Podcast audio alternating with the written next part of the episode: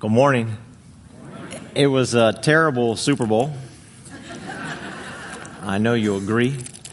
And uh, last night I was in Charlottesville to watch UVA get crushed by Duke, which was also very terrible. It was like a funeral down there. Uh, so uh, let me tell you uh, something right up front. Uh, is that you know I some of you know this, but I have this vestibular problem. That's why I sit down uh, a lot, and most times when I sit down, it goes away.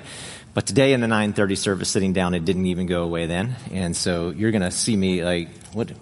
Why does he get to drink? What's going on there? But uh, I, I barely made it through the first service, so I just want you to know if it's your first time here and like I fall down on stage, like I went to a new church today and the pastor was drunk, and make it really exciting. So just just want to put it out there. It's uh, it's for whatever reason. It's a tough day. It's a tough day for me. It's just tough sitting down, and we're just my. I have my as I said before, my vestibular system is kind of out of whack, and trying to figure that out. But uh, so here we are. The good news for you is it might be a shorter sermon than uh, than normal. I go to weddings a lot. And, um, you know, one of the things about weddings, one of the most moving things is hearing the wedding toast at the reception afterwards. I've heard some fantastic, like, deeply, deeply moving toasts that are given. Um, but on the opposite side of that, everybody, I've heard some really bad toasts that just, I mean, really, really bad. I just want to say, just on behalf of bride and grooms, if, if a bride or groom ever asks you, hey, would you give the toast at my wedding? Could you stand up for me, the bride, or me, the groom, whatever? Here's, here's what I want to ask on behalf of them. Would you please put some time and energy into it? Hey, would you think about it and write some things down or maybe even research what makes a good wedding toast? And then finally, just like, don't drink a lot of alcohol before the toast. Because I've seen people actually had to take microphones away from the person up there. And it's really, it's, you know, it's tough, it's embarrassing, awkward. And I want to tell you about one of those situations now. It's at a wedding, big wedding, big wedding, very formal, very nice, very fancy. It was awesome. And here we come to this incredible reception and the person giving the toast gets up there and he looks at the bride and groom and says, why are you getting married? And my mind's thinking, I was like, whoa, man, that's a very tense start, but, um, you know, they're going to bring it around somehow, right? And then they started going through this whole thing about, you know, you have a 50-50 chance. It's a flip of the coin. Like you're right here and just a gentle breeze, one way or the other is going to blow your marriage over. And I, in my mind, is like, oh man, you're really starting this thing off well. You have everybody's attention. Surely you're going to come around and say, but you guys love each other. You're not like everybody else. And they never did. they just, they said, see you. You know, they sat down and they, they left it that way. Now, I want to say uh, one thing because we operate under the assumption that the divorce rate is 50%. It actually isn't everybody, just, but we operate under that assumption that it is. Most people do because that's the number you hear battered around all the time. This is not a sermon on marriage, but um, it's a sermon about always and forever. But we hear that all the time. Actually, the divorce rate is much lower. If you lump every divorce in there, you know, people who've been married four, five, six, seven times, like Elizabeth Taylor, they lump everything in, it comes out at 50%. But if you take somebody who was married by age 24 or older and they both have a bachelor's degree, they have education, which is a lot in this area, uh, the divorce rate actually is less than 30%. I don't know if you knew that or not. So, but uh, the thing is, is most people go into marriage thinking it's actually 50%. And so my real point in this introduction is this. What is it about us that is so deeply moved that even thinking going in that we have a flip of the coin chance that, that we desire this forever, this no matter what love, this always and forever. Philosophers, some philosophers will tell you the fact that humanity is so deeply moved by this idea of always and forever, a no matter what love, means that somewhere, somewhere, actually it exists. Oh, look at our love songs. Uh, we don't sing love songs about, you know, I'm going to love you for this weekend, you know? I mean, the love songs are forever. That's why the message is entitled today, Always and Forever. I mean, that song just says this I'll always love you forever and ever. How about this song, Endless Love? Anybody remember who sang that song? Anybody? Lionel Richie and Diana Ross, right? Endless, uh, always. Whitney Houston, what did she sing? I will always love you, right? So we say in weddings, till death do me part. That's fairly serious. Till death do me part. It's not like, I'm gonna love you until this honeymoon is over. And then maybe, you know, we never, I've never done a wedding like that. I always do this wedding, and very passionate, tears coming down the eyes, like, I will always forever love you. We're moved deeply by that. Well, what happens when we find out that God loves us like that? This no matter what kind of love? What if we find out that God will always be faithful to us regardless of how faithful we are back to God? What happens with that? Today, I want to I want to talk about that and I want to talk about our concept of salvation and what that has to do with the book of Romans. But before I do that, I would like us to do something that I've been thinking about us doing for weeks and weeks, but we're going we're going to do it today and we might do it for the rest of the series. I would love for us to read together Romans 1:16. It's on the screen, it's on the back of your bulletin. It's like the key verse in the book of Romans, Romans 1:16. And then I just want to say a few things about it and then we're going to bust into Romans 3 1 to 8, which is what this message is really all about. So, can we can we just read this together? This powerful verse? Ready? For I am not ashamed of the gospel because it is the power of God that brings salvation to everyone who believes.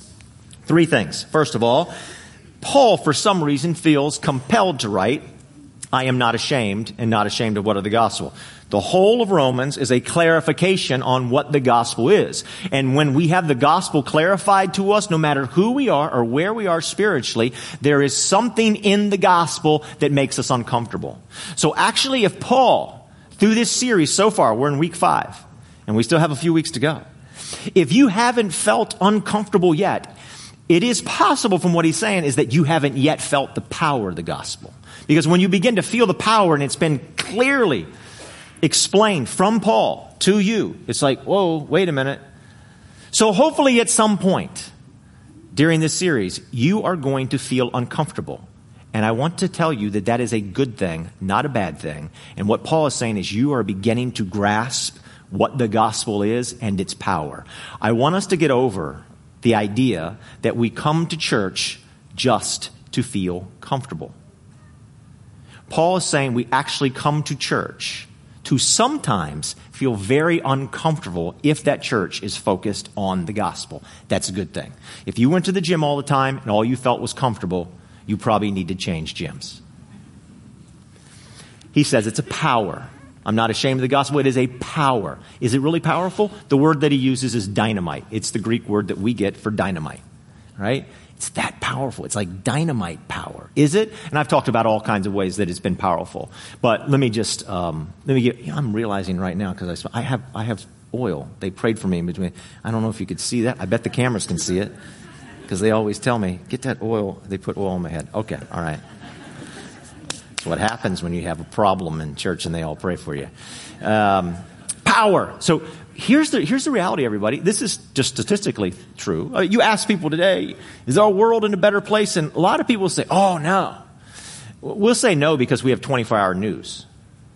But statistically speaking, our world in the last 2,000 years is radically better Ra- not a little bit, not a tiny bit. Yes, they're excited. radically, radically better since the time of Jesus Christ, who came along and preached against injustice and for equality and for love, right? Radically better. So it has been very powerful. And then lastly, it says it's for salvation.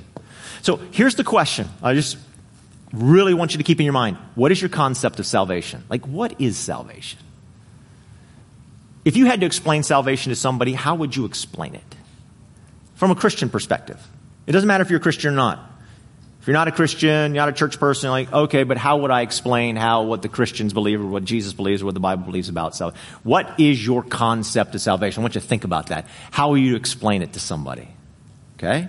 Now, Paul here in Romans 3 1 to 8. Somebody had said recently to me that their favorite movie was a movie called Whiplash. I don't know if you all have seen the movie Whiplash. I have not. I have no idea what it's about. So why am I bringing it up? Because scholars will tell you as you go through the book of Romans, he hits you in one, he hits you in two, and then in, in, three, he takes a brief pause for the first eight verses and then hits you again, and he's just, you're feeling whiplashed all around truth and grace and back and forth. And here in these eight verses, he's like, okay, let's take a time out. This is what he's doing. And he's asking us to think about three questions. He's anticipating what people in the church, in the Roman church, what their question is. And here's what the questions are. And then we're going to go through the verses. Number one, is there any advantage to being faithful? Because he said, you know, he's going to say, apart from the law, you, you've been made right with God. So apart from being faithful, you've been made right. And you know the things that he's already said that we've gone through in Romans 1 and 2. It's like, okay, well, wait a minute, time out. Is there any advantage to being faithful? Second question, what happens when you're not faithful? Third question, should we just go ahead and be unfaithful in order to shine a light on God's faithfulness? Here are the three questions that are being uh, asked and kind of answered in some way here. Let's read through them. Verse number one. What advantage then is there in being a Jew? So, so, so what does that mean in context to Romans? It means you are faithful to the law. You're, like, you're a churchgoer or you have morals or morality. What advantage is there into you actually spending your time and energy to be faithful, to follow uh, Jesus' way or follow what you read in the Bible? Is there in being a Jew? Or what value is there in circumcision?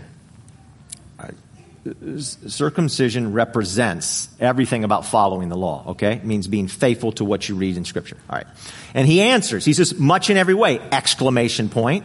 First of all, the Jews have been entrusted with the very words of God. I want you to focus in on that word words because the word that is used there in Greek is the word logos. So an important Greek concept. If you read John chapter 1, it says the, in the beginning was the word and the word became all, it's the word logos. And here's what logos means. It means, how does life work? How does life work? And what they understood here in Romans, what they understood from Jesus Christ is that he was the Logos and finally he was unlocking a riddle about how life works best. This was their concept of salvation.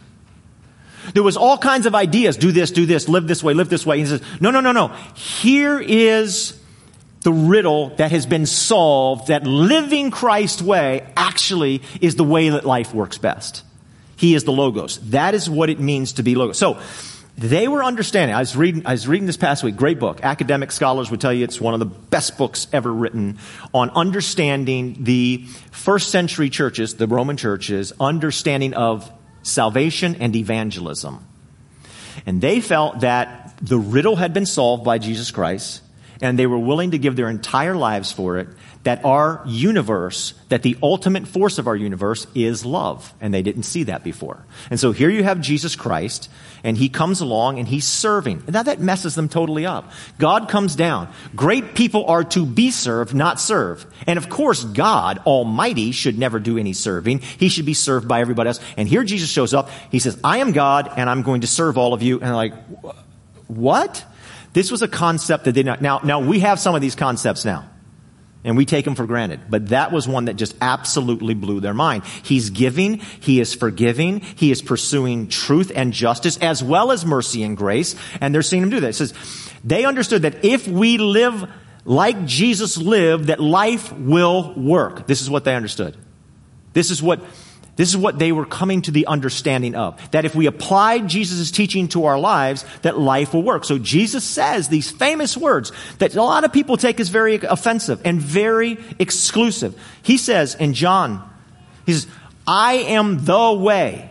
I am the truth and I am the light. Many of you have heard that before. Some of you heard people say it in a very um, kind of exclusionary, offensive way or a, like a self-righteous way and it bugs you. It bugs the life out of you.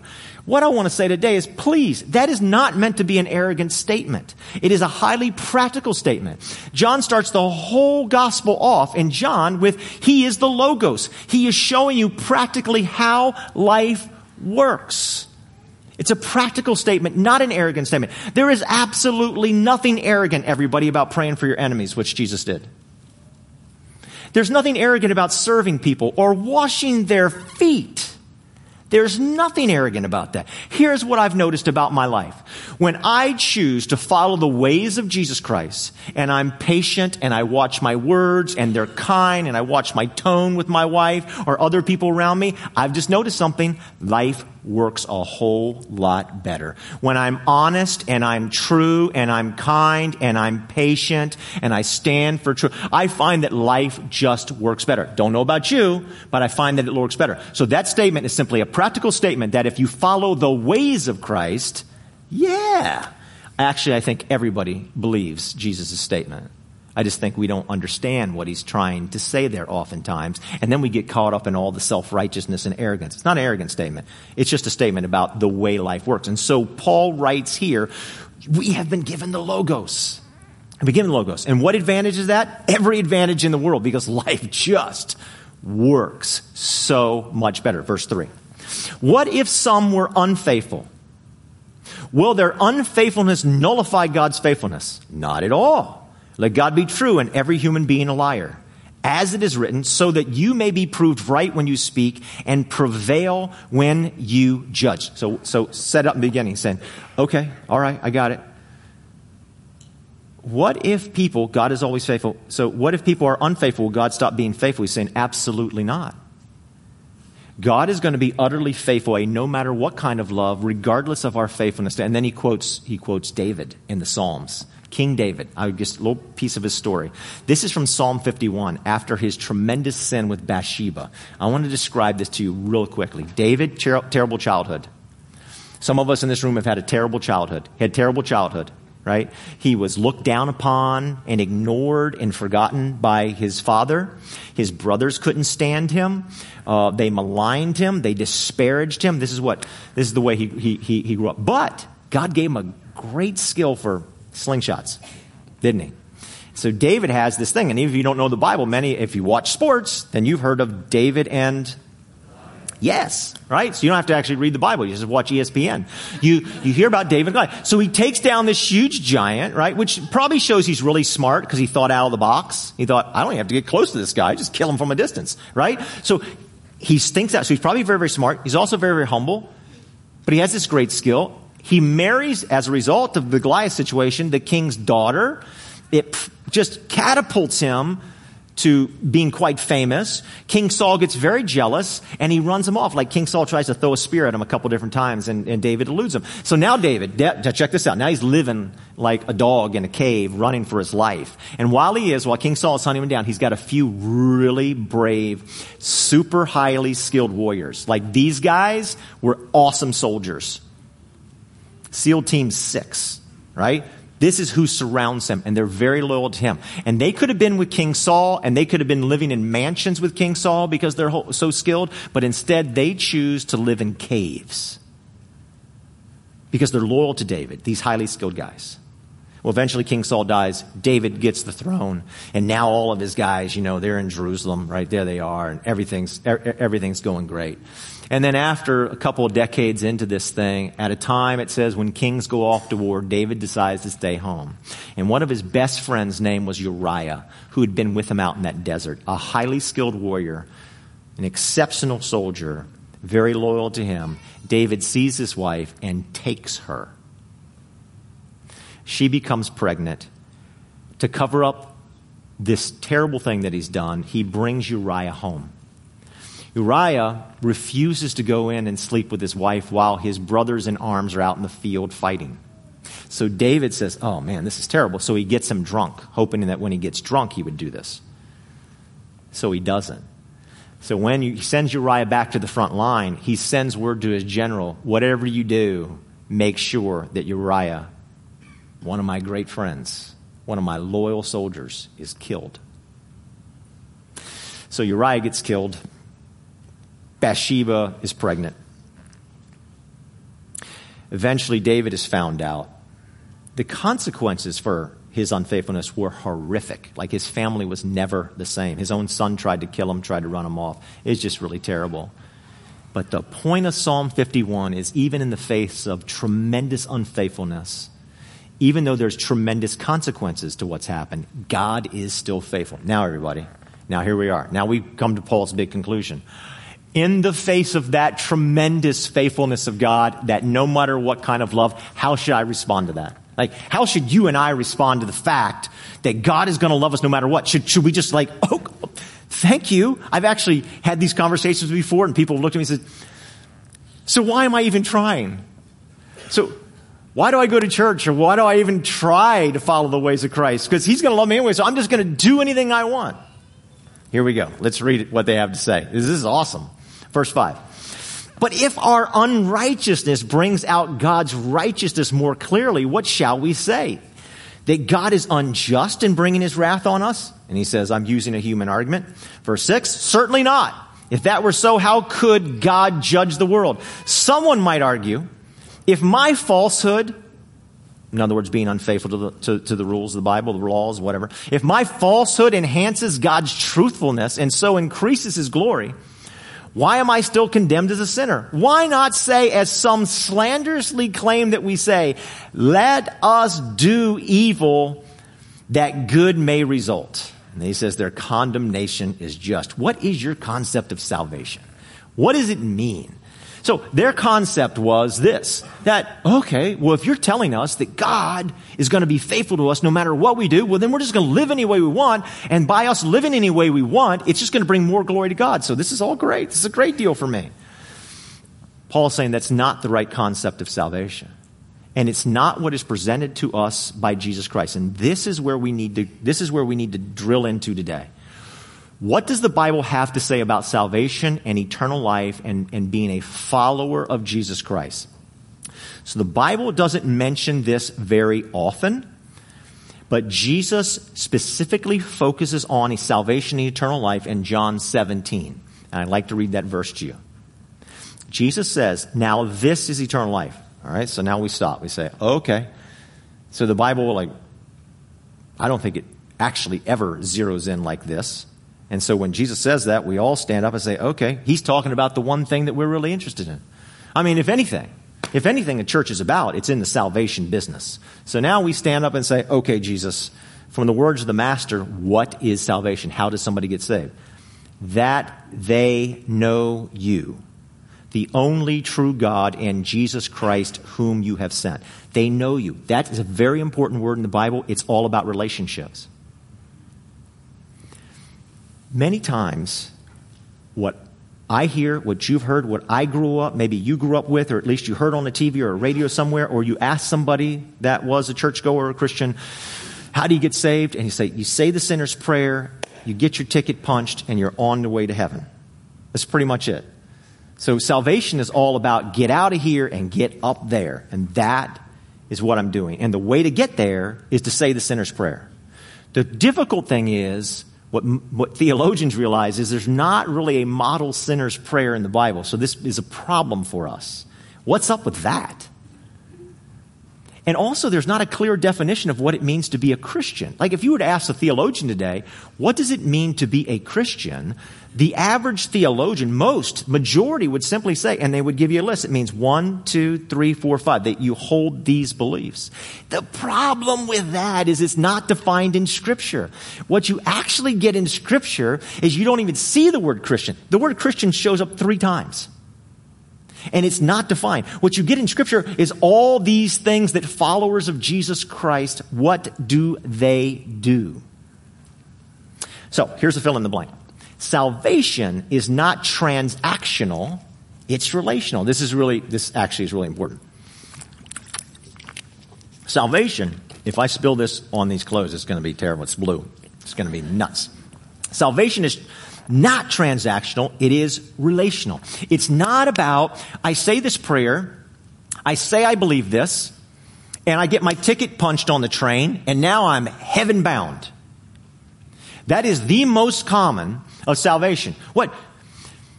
You're born again. You're born again to the realization that I don't want to go to hell. I want to go to heaven. I have woken up to this idea that I want to go to heaven and Jesus Christ is the ticket and I say the words and I say the prayer and here I go. That is the most common concept of what it means to be saved. Getting my ticket punched. And we gather, right? For an hour every Sunday to kind of be reassured of the fact that our ticket has been punched and to encourage other people who haven't been, you're on the train, but you haven't had your ticket punched. And so just so you don't get thrown off the train, we can get your ticket punched today. Right? What exactly is salvation? So Jesus says something really important in Matthew 28. It's, we call it in theological world, we call it the Great Commission. This Great Commission. This is what he's told us to go do. Therefore, go and make disciples of all nations, teaching them to obey everything I have commanded. What you'll find in Scripture is hundreds of times the Bible talks about discipleship. What is a disciple? It's when you have somebody that you're following. So, you know, I want to, I want to reflect everything about you, your values, your decisions, the way you talk, the way you think, the way you act. That's what a disciple would do 2,000 years ago. I want to be ingrained in everything about your life, and I simply want to reflect it over and over and over again. And Jesus says, go out and teach people to do that. And all I'm saying is, is it seems to me that our concept, the most common concept is, is I go out and teach people to pray a sinner's prayer and say, now you're headed to heaven. And this is their, what's blowing their minds is their understanding that they're waking up to a way of life, not a destination. They're waking up to a way of life, not a destination. The book of Ephesians, the letter to the church in Ephesus says, wake up, arise, and wake up to a way of life. And this is what discipleship is. In Matthew 10 10, I mean, John 10 10, Jesus says, My purpose is to give life in all of its fullness. What is he saying there? How can we live this life that we truly long to live? He says, If you follow me, if you're my disciple, if you follow the ways that I have modeled before you and you live like this, then you're going to really, really, really be living. This is what it means to be saved, to live like me. So, Jesus says in Luke 19, very important story. He's got this guy, his name is Zacchaeus. We've talked about him before. He's a bad guy. He's stealing from people, he's very greedy. Uh, he's a tax collector. He's, a, he's like a, a, big overseer of other tax collectors. He has the Roman army at his disposal, and so he extorts money out of people. He's very, very rich, right? It's terrible. A lot of, un, a lot of injustice. Jesus, of all things, freaks everybody out and goes to his house. Like, what are you doing hanging out with this guy? He's a terrible, wicked person. And Zacchaeus, without saying the sinner's prayer, without saying, okay, I believe, boom, boom, boom, he says, you know what? I'm going to stop being greedy. I'm going to pay everybody back. Matter of fact, I'm going to pay them back more. I'm going to give more money than I actually took from them. I'm going to make things right. And then Jesus, this crazy statement he makes is today salvation has come to your house. Because when we actually begin to live out and do the very things that Christ taught, when we become a follower of His, this is why in the book of Acts it constantly says about those people who are Christians, which again the word Christian is never used, it says they were followers of the way. When we live that way, when we live that way, salvation breaks through into our hearts. It's an, it's an amazing thing and a very different concept. So there's a lot of emphasis on doing. John 7 17 says it this way. Jesus speaking, anyone who chooses to do the will of God will find out whether my teaching comes from God or whether I speak on my own. So here's an interesting concept about getting saved. And we, you know, I've done this every single week since this series began. You know, would you like to say a prayer? And there's nothing wrong with that. To receive Christ as your Savior. And there's nothing wrong with that. But Jesus says, here's a great way, actually, to enter into his kingdom and to find out if he is the way, the truth, and the life, actually begin to test out the very principles that Christ stood on. And then he says, You will find out if it is true or not. There's a lot of emphasis on doing. In Matthew chapter 7, uh, the Sermon on the Mount, the most famous sermon ever preached in the history of the world, Sermon on the Mount, Matthew 5, 6, and 7. At the end of that sermon, where Jesus has told us about the values of his kingdom over and over again, he says at the end, Therefore, everyone who hears these words of mine and does what? puts them into practice is like a wise man who built his house on the rock. Our problem, um, you know, for somebody who's like, this is professional church people, right? This is what we do for a living is we study the Bible. The thing that we would like to see out of the Bible is a systematic theology. We want to see that. We want to see, okay, Christian is bam, bam, bam. And the problem that all academics will tell you is there's not a systematic theology in the Bible. And the closest thing you'll find to it is the book of Romans, which we're studying right now. And everybody will tell you it's not a systematic theology.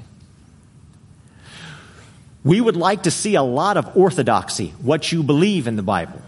And there is orthodoxy clearly in the Bible. But what you have is a very large amount of orthopraxy. what disciples, what followers actually do. And that changes everything. Everything. It, it actually lifts up the very point of what Jesus says in Matthew 28 go and do as I did. So when we say salvation is I say the sinner's prayer and I have my ticket punched and I go to heaven, it totally undermines discipleship, which is what Jesus Christ says this is really all about. What is your understanding of how you get saved? How does that work for you? In um, AA, the 12 step program, you know what the 12th and final step is? It's a spiritual awakening. Spiritual awakening. You have awakened to a new way of living. What they had discovered 2,000 years ago as a result of Jesus Christ being the Logos, they didn't wake up to the fact that, oh, I would really like to go to heaven and Jesus is the way. They woke up that Jesus is the way and I should live the way Jesus lived. And that's what it means to walk with Him and be a disciple of His. And now it's not, I'm focused on, I want to get to the good place up there. Instead, I want to live out the values of what's up there right here. Jesus makes that clear. They awoken to that, they woke up to that fact. George MacDonald, who, who C.S. Lewis, many people haven't heard of George MacDonald, but many people heard of C.S. Lewis. Uh, C.S. Lewis said George MacDonald was his master. That's how much he thought of George MacDonald. And MacDonald said, To obey Jesus is to ascend to the pinnacle of my being. To obey Jesus is to ascend to the pinnacle of my being. It's not transactional, it's very relational. To look at it, I just want to get out of here and go up there minimizes, disciple, minimizes discipleship and undermines it terribly. Where is heaven and hell? There's a show out right now called The Good Place. I haven't watched it, but I've read about it and I've heard about it. That's the common concept. I want to get to I want to get out of this place and to get to the good place. I just want to throw something out for thought for you right now, just to think about. It's totally off subject, but I have to say it. You know, we we, we want to hide a lot from God. And we want to do stuff and we don't want him actually to see this. We're like, oh, I hope he didn't notice that. I did that wrong or said, you know what I'm saying? But everybody wants to go to heaven where God is in your space 100% of the time. Are you sure you want to go to heaven? I just something to think about. I just think about that. Where is heaven and hell? I want to end by talking about the kingdom of God. Because the kingdom of God, right, is really what heaven is. Jesus says the kingdom of heaven, as he began preaching, the kingdom of heaven is at hand. It's here. We're told that after he rose from the dead and before he ascended to heaven, he spent 40 days doing nothing but preaching the kingdom of the kingdom to his disciples. And then he told them to go and preach the kingdom. When he sent them out in the gospels, he sent them out to do what? To preach the kingdom. What is the kingdom? In its most simple sense, the kingdom is the way Christ wants things to be. It's the way Christ wants things to be. So, um, when I was a kid, we always took our vacations in Florida. We went to, that's where we went. We drove from here to Florida all the time. And, uh, Contrary to what my sister says, she says that I was always the uh, favored child. What actually would take place in those trips is we would drive down there, very long drive, right, like 15 hours. Is my parents would make me, because my sister liked to sleep and she didn't want anybody on the back seat with her. She wanted total freedom. She wanted to rule and reign her kingdom. I would sit on the floor. Sit on the floor. Now that's cute when you're five. But when you're 13, 14, 15 years old and you're you're, you're huddled on the back of the car on the floorboards so that your sister can have her whole kingdom where it's everything the way she wants it to be. It's a little awkward. What is a kingdom? A kingdom is when your, your life, your space is happening just the way you want it to be. And what is God's kingdom? Very simple. It's when God's will is perfectly being done. When everything that Christ, the way He wants it done, is being done. Jesus says in Sermon on Mount, seek first the kingdom of God. We should seek it first, His kingdom, the way He wants things done. This is why we read in Romans chapter 8, it says, We are conformed to the image of His Son. Why are we being conformed? So that we could live out the way He wants things to be done. 2 Corinthians 3:18 says, "But we all with unveiled faces beholding as in a mirror the glory of the Lord are being what?